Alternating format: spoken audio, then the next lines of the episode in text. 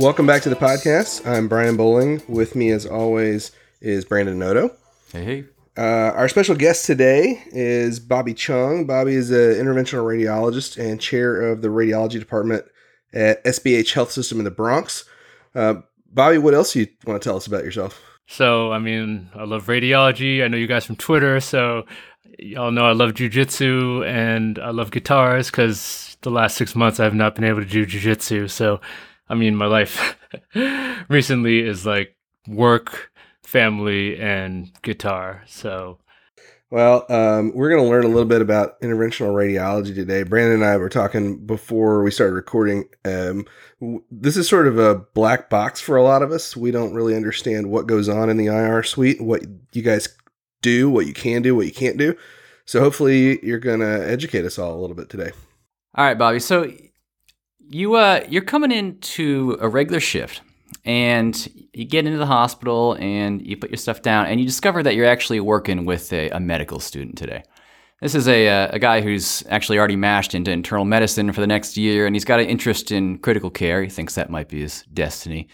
Um, but you guys have a few minutes before you get rolling, and you, you buy him a coffee, and you're just chatting a little. And he's saying, you know, I, I, I did this as an elective because I, I really just feel like I don't know much about IR. So I'm trying to just get learn a little bit and figure out what it is you guys do.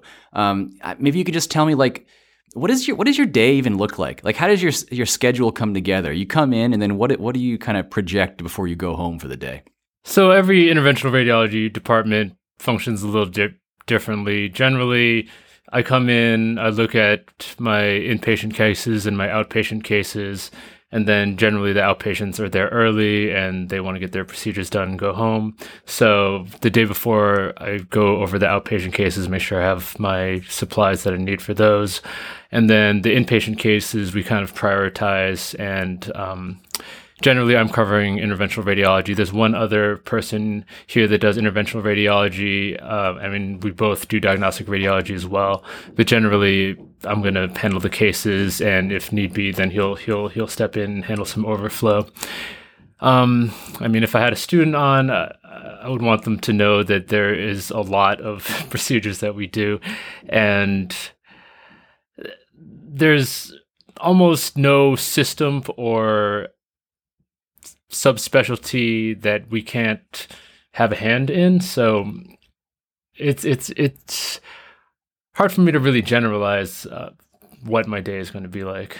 So how do uh, you know uh, urgent or emergent cases fit in there? Do you have a lot of spaces in a, a schedule, or do you have to you bump people, or is there somebody covering that sort of thing?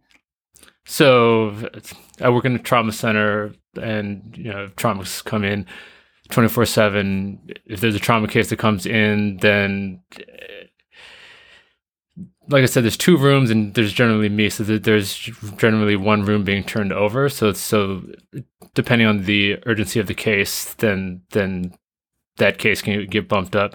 One of the nice things about interventional radiology that i really enjoy and that i didn't really even fully appreciate until you know i was a fellow and especially in attending, was how much flexibility we have um, to get cases done quickly. So we're we're very flexible in terms of being able to to get our patients in and, and taken care of.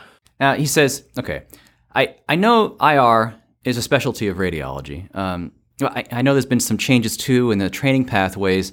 Uh, to what extent, you know, in this day and age, is um, as a general radiologist, someone who can do procedures in an interventional sense, and to what extent is a you know a trained boarded interventional radiologist still a you know a, a diagnostic radiologist who will you know, read studies and that sort of thing?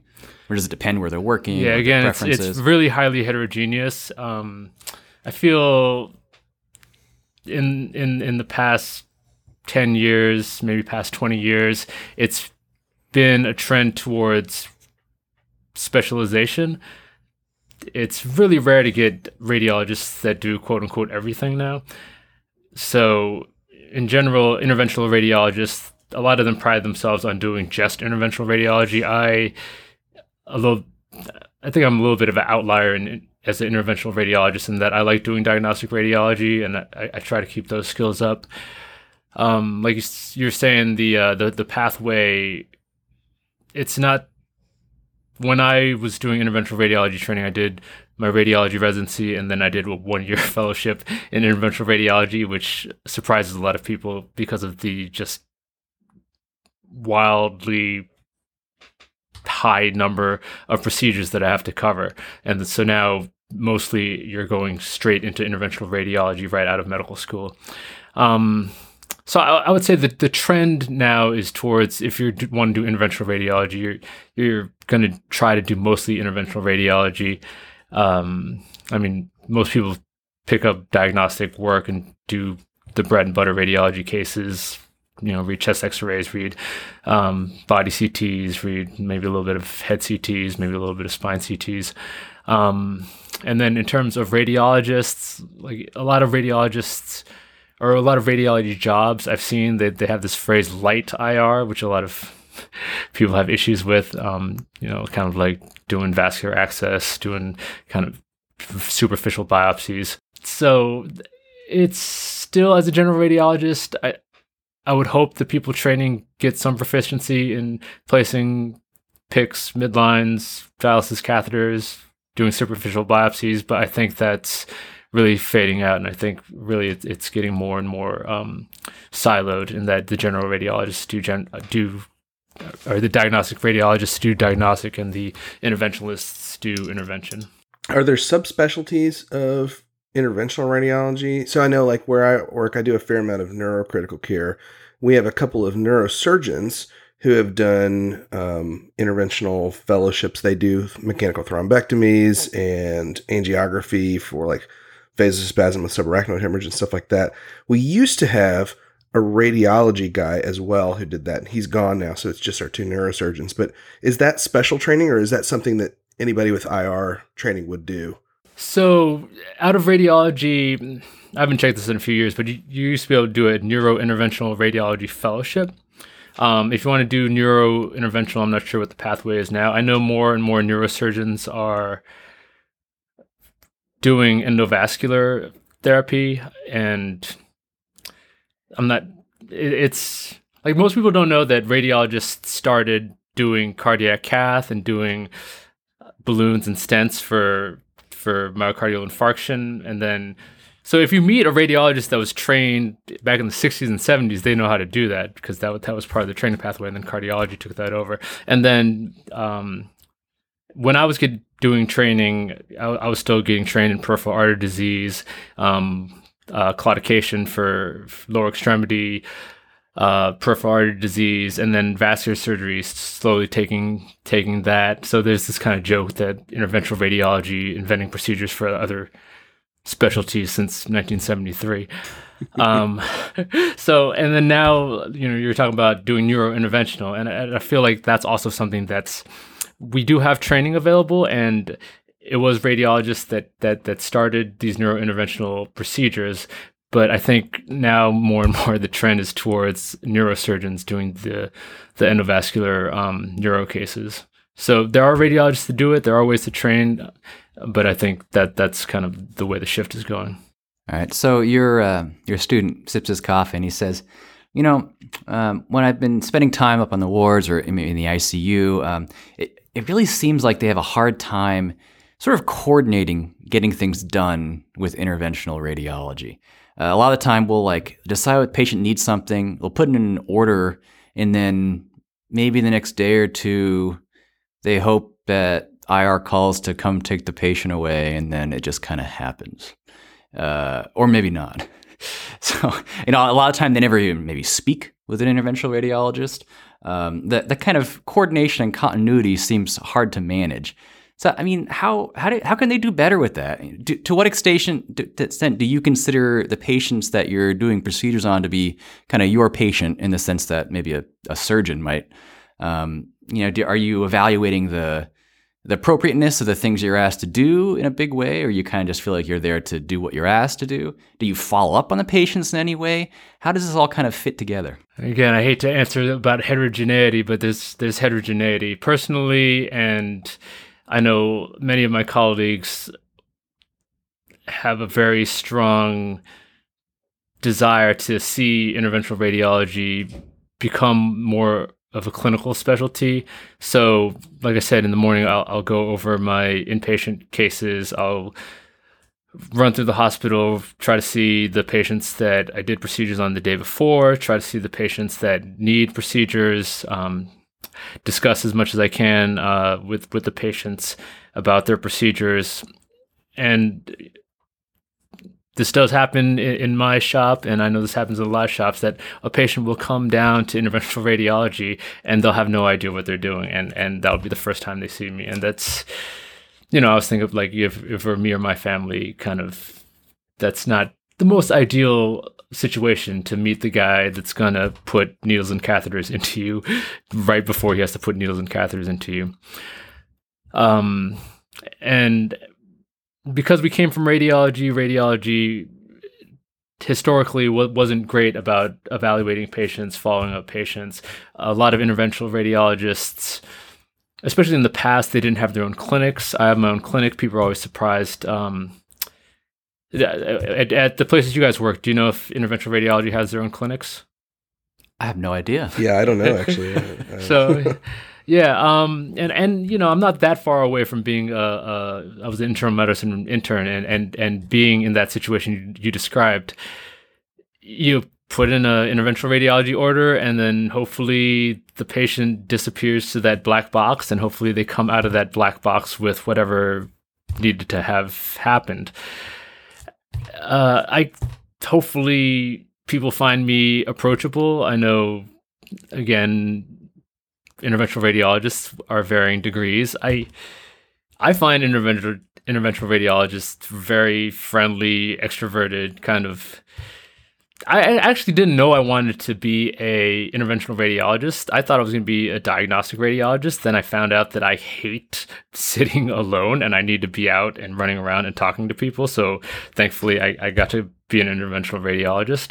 Um, and but I feel like that's the story with with a lot of the interventional radiologists I know. So hopefully where you guys are and hopefully my hypothetical med student I, w- I would say find the interventional radiologist try to you know talk to them introduce yourself find out their names and and find out, hey, this is my patient. I know this guy very well. Is it okay if I come watch the procedure? And then just get to know what uh, the interventional radiology department is capable of and what what your radiologist is like. Um, like everything in the hospital, you know, if if you can phone call instead of text, you got to do a phone call. If you go face to face instead of a phone call, go face to face. It's it's just.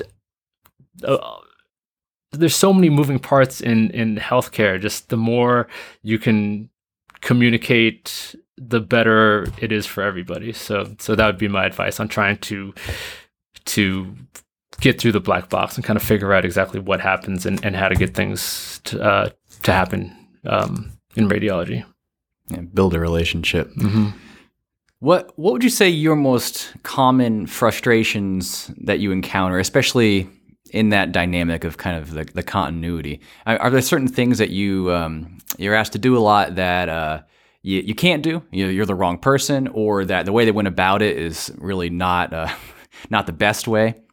So that's.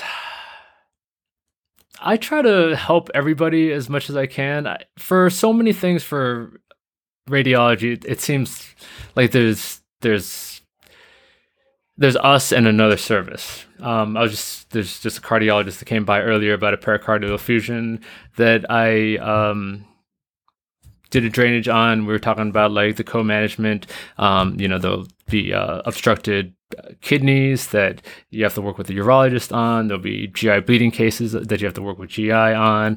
There's um, vascular cases you have to work with vascular surgery. Maybe they need your help. Maybe you need their help. So as much as possible, if I'm being consulted on on on a case, it would be nice to have to have input from from other services. And again, I, I know this is all completely local to whatever institution you're at. I am always happy to like have people consult me, even if they think I might not be needed. I, am happy to go over anything with anybody, and I, you know, I've, I've heard way too many horror stories about an intern or medical student calling a consult and just getting ripped apart because because that was the wrong thing. So so it's hard for me to weigh my answer because I want to weigh my answer in like how I want to do it versus you know I don't want people to necessarily get torn apart by by their by their local guys. Um, but in, in, in my in my shop, I, I think the the more the interested parties can know about a patient, the more you can let let us know early, even if you have to call me in the middle of the night. And again, I know not, I'm not everybody, but I if you call me in the middle of the night and I and I don't and I can tell you that I'm not the person for that, I, I would rather know. So again, along the lines of communication, just speaking as myself, I'm happy to run by anything and just al- al- always just err on the side of, of, of talking to as many people as you think might need to know about a, a problem. So you guys finish up your little coffee time and um, you get started with your day. And the, the first thing you have on the schedule is uh, an inpatient who needs a, a tunnel dialysis catheter. So they're getting the patient in, and you guys are kind of getting situated. And your student has lots of technical questions. And the, the first thing he's curious about is um, these kind of uh, vascular procedures you're doing. Uh, are you using ultrasound guidance in every single case? Short answer is yes. Um, the longer answer is I remember I, when I did work with a guy that is an older interventional radiologist that made fun of me for getting femoral vein access without an ultrasound. Um, and I, have worked with guys that that you know older interventional radiologists that that will do that. At this point, I think there's not many reasons to not use an ultrasound and even even the the fact that I almost always 99.9% of the time use an ultrasound I, I mean I could think of crash situations where I haven't been able to use the ultrasound being using the ultrasound makes you better at not using the ultrasound because you you just understand where everything is. You uh, you like at this point, I, I, look at people on the subway and I kind of like know what their veins and their arteries look like. it's like this superpower just because I've evaluated so many people. I can just kind of eyeball you. I was like, I know, you know, I know what this guy's vessels are going to be like. Um, so yeah, that's a really long answer. Short answer is yes. Ultrasound uh, guided venous or arterial access for everybody. Okay. And is that um, generally with a, a, transverse view of your needle, or would you sometimes use a, a longitudinal or in plane view? So I almost always go in using the short axis view. Sometimes I have to confirm with the long axis view. People ask me, "Oh, which what's the right way to do it?" I mean, it's it's it's a toolkit, right? You you try to develop as many tools as you can, and you use whatever tool you need to do the job. Um, sometimes the long axis view is is going to be necessary. Sometimes sometimes you're you're kind of you're tenting the top of of whatever artery or vein you're trying to get into and and that needle tip looks like it's it's in the middle of the vessel and then but when you go long vein long with the long view you see you're actually still tenting it and, and you're getting fooled it's and there's so many layers to to even just like getting a needle into a vessel. Um, so there's no right or wrong answer. You you got to develop everything. Generally, I'm just gonna access short short axis view. All right, and then on the the digression of ultrasound, you know, he's curious if you're doing maybe a, a paracentesis, a thoracentesis. Um, you're using ultrasound for those as well.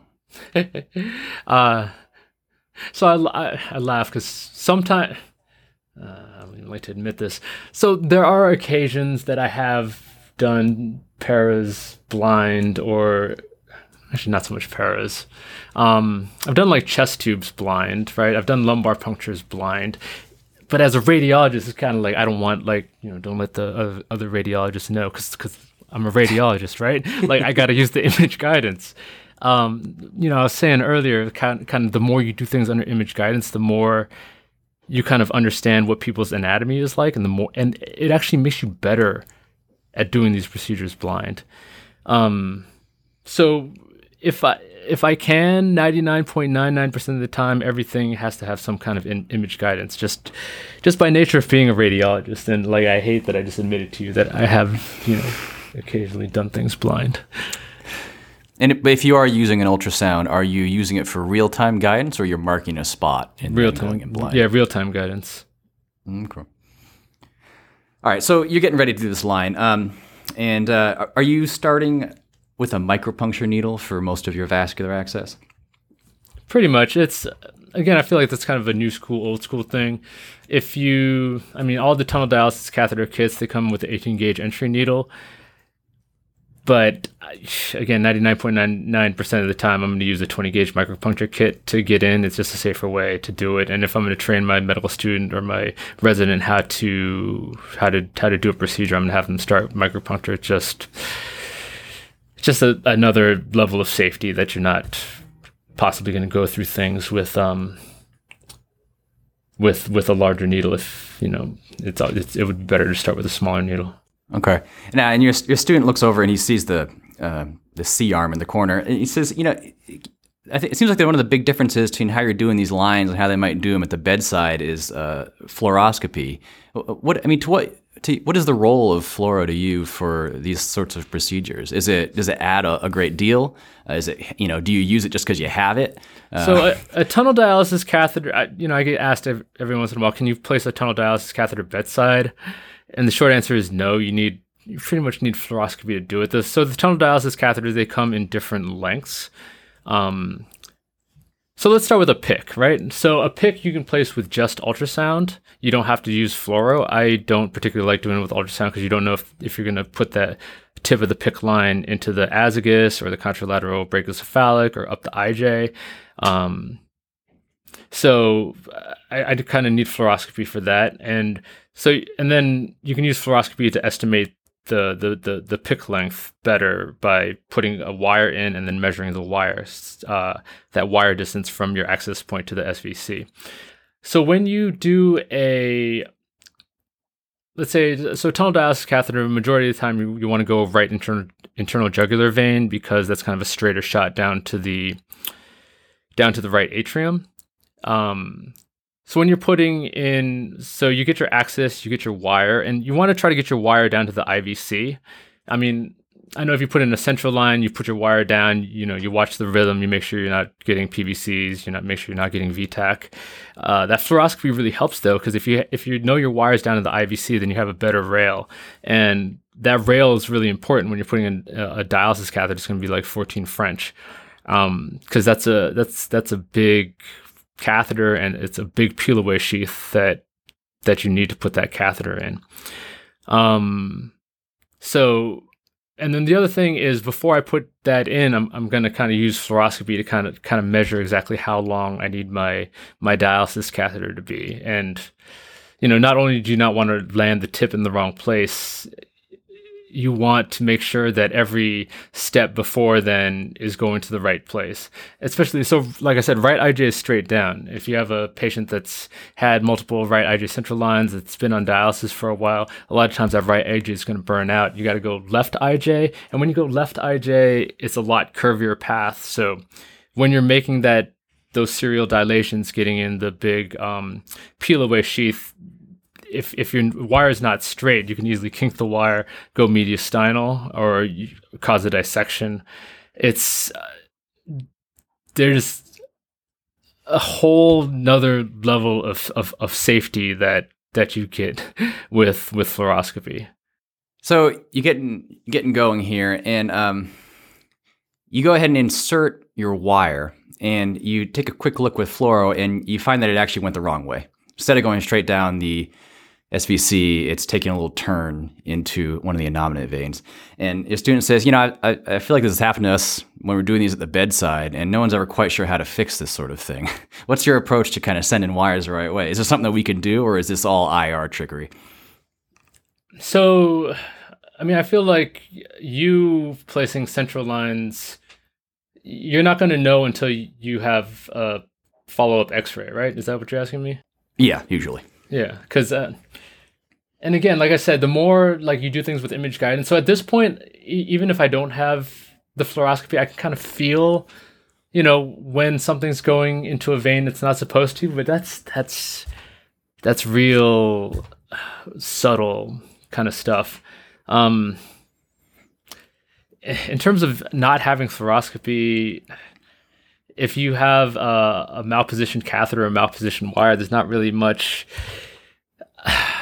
There's not really much I can teach in the way of like how to how to how to get those wires into the right place. It's just you know, it's just reps. It's just getting getting the time in, getting getting that feel for for for how a wire acts, for how a catheter acts. So the other uh, probably common situation is someone gets into a vessel, they advance a wire, and then they find that even though it's clearly intravascular, they reach a point where they can't advance it any further, somewhere in that depth of it, and or they get a wire in and they can't advance the catheter to what they think should be the full depth. What do you usually find is the cause of that, and what do you do about it? So I'm I'm thinking because so again we're talking about feel here, right? So if I'm if I'm telling if I'm talking to a non-interventional radiologist, it's kind of you know play the numbers. Do you, let's say we're putting in a, a, midline or a PICC line, and you're you're out in the arm and you get access to to your vein, and then you push the wire in and it can't go. So you can have a stenosis, you can have a thrombus, you can have uh, or you can just be up on a valve, or you can be fooled. And when you originally put your needle in, even though it looked like it was in the middle of the vessel, you could be subintimal still, and you could just be dissecting. Or you could have just gotten a bad cross section on a short axis view, and you could be through and through the vein. You could just be extraluminal. So it's man, it's hard. It's hard. It's hard to generalize. Like if you if you just say, oh, the wire can't go, it's like it could be all these things, and depending on the ultrasound, depending on the patient history, depending on how that wire feels, you know, th- th- there's ways to figure out. Like you could look with ultrasounds, like, hey, or there's, is this stenosis up here? It's like, or there's, there's if you're on a valve, it's there. There's there's kind of ways to kind of spin the wire and kind of get get off that that leaflet of the valve. Um, and then similarly, like if you do have a wire and and and the catheter won't track, again, it could be stenosis, it could be a valve, it could be you're not actually in in the vessel. Um, it's hard so you might you might take a look with your ultrasound, really make sure that you are indeed in the vessel like yeah, you yeah, thought, and, and, then it's maybe something upstream like a stenosis. In that case, will you usually look for a different vessel, or will you sometimes try to get through it? Um, sometimes I'll try to get through. Sometimes I'll try to get a different vessel. I, I was also going to say at, at that point, if you're having tracking issues, the, the long axis view is, is really helpful. So that mm. that can kind of really tell you like you know the path of your wire and, and the path of, of, of the vessel. Mm. When um, when you are asked to place lines in patients who are really just difficult vascular access, other people have tried using maybe not all, but a lot of similar techniques, and they just can't seem to get them. And then you are.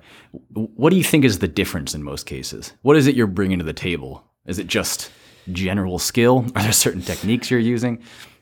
So, I mean, the skill is a lot of it. So, you know, I, I, I don't have radiology residents, but I do have emergency pediatric medicine surgery residents that rotate with me. So I, I, I train a lot of people.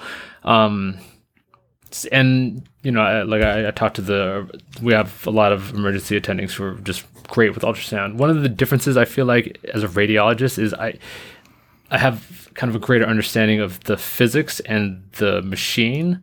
So one thing that would be good to talk to maybe your radiologist, maybe an ultrasound tech, if you can, you know, cozy up to somebody, is how to set your machine. Because I see emergency room critical care people try to do procedures all the time and it's just the machine is just like you know i don't want to make a uh, but in t- inside i'm like oh no you, you, didn't set this machine right at all. What are you doing? You know? It's like do you understand the harmonics? Do you understand the virtual convex? Do you understand the TGC do you or the the, the time gain correction? Um, do you understand the focus position? There's a lot of knobs and dials in these things, and they all actually you know do something um man uh so so that's one thing that I feel like as a radiologist kind of kind of you bring uh, when you're, you're you're doing your radiology guided procedure over over a non-radiologist using ultrasound to do a procedure. The other thing is um, just we have a lot more wires and needles. I, I remember when I was when I was an interventional radiology fellow, I remember like I would go to sleep and I would have these weird fever dreams of all these catheters and wires and needles. And you got to understand like you know, like a trocar tip versus a bevel tip versus a Quincke tip versus a Huber tip versus a Chiba tip. You got, you know, you got to understand a Rosen wire versus a Benson wire versus a Glide wire versus a Rode. Like it's it's but they all like all these different needles and all these different wires have their uses.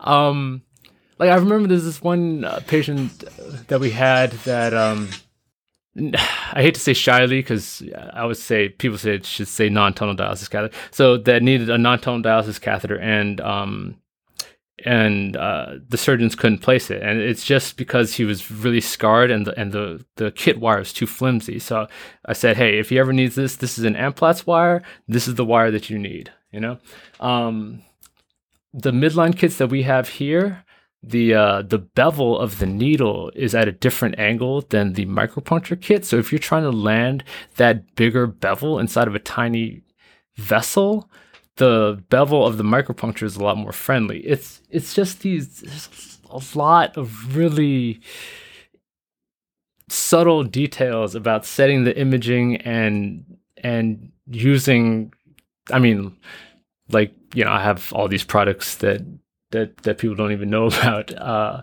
that that can kind of tailor tailor different procedures so that I, I might succeed where other people you know uh, don't have that kind of level of subtlety to, to, to tweak the procedure. All right, more tools for more problems. Yeah. All right, folks, that's it for now. Tune in in a couple weeks for the second half of our episode with Bobby.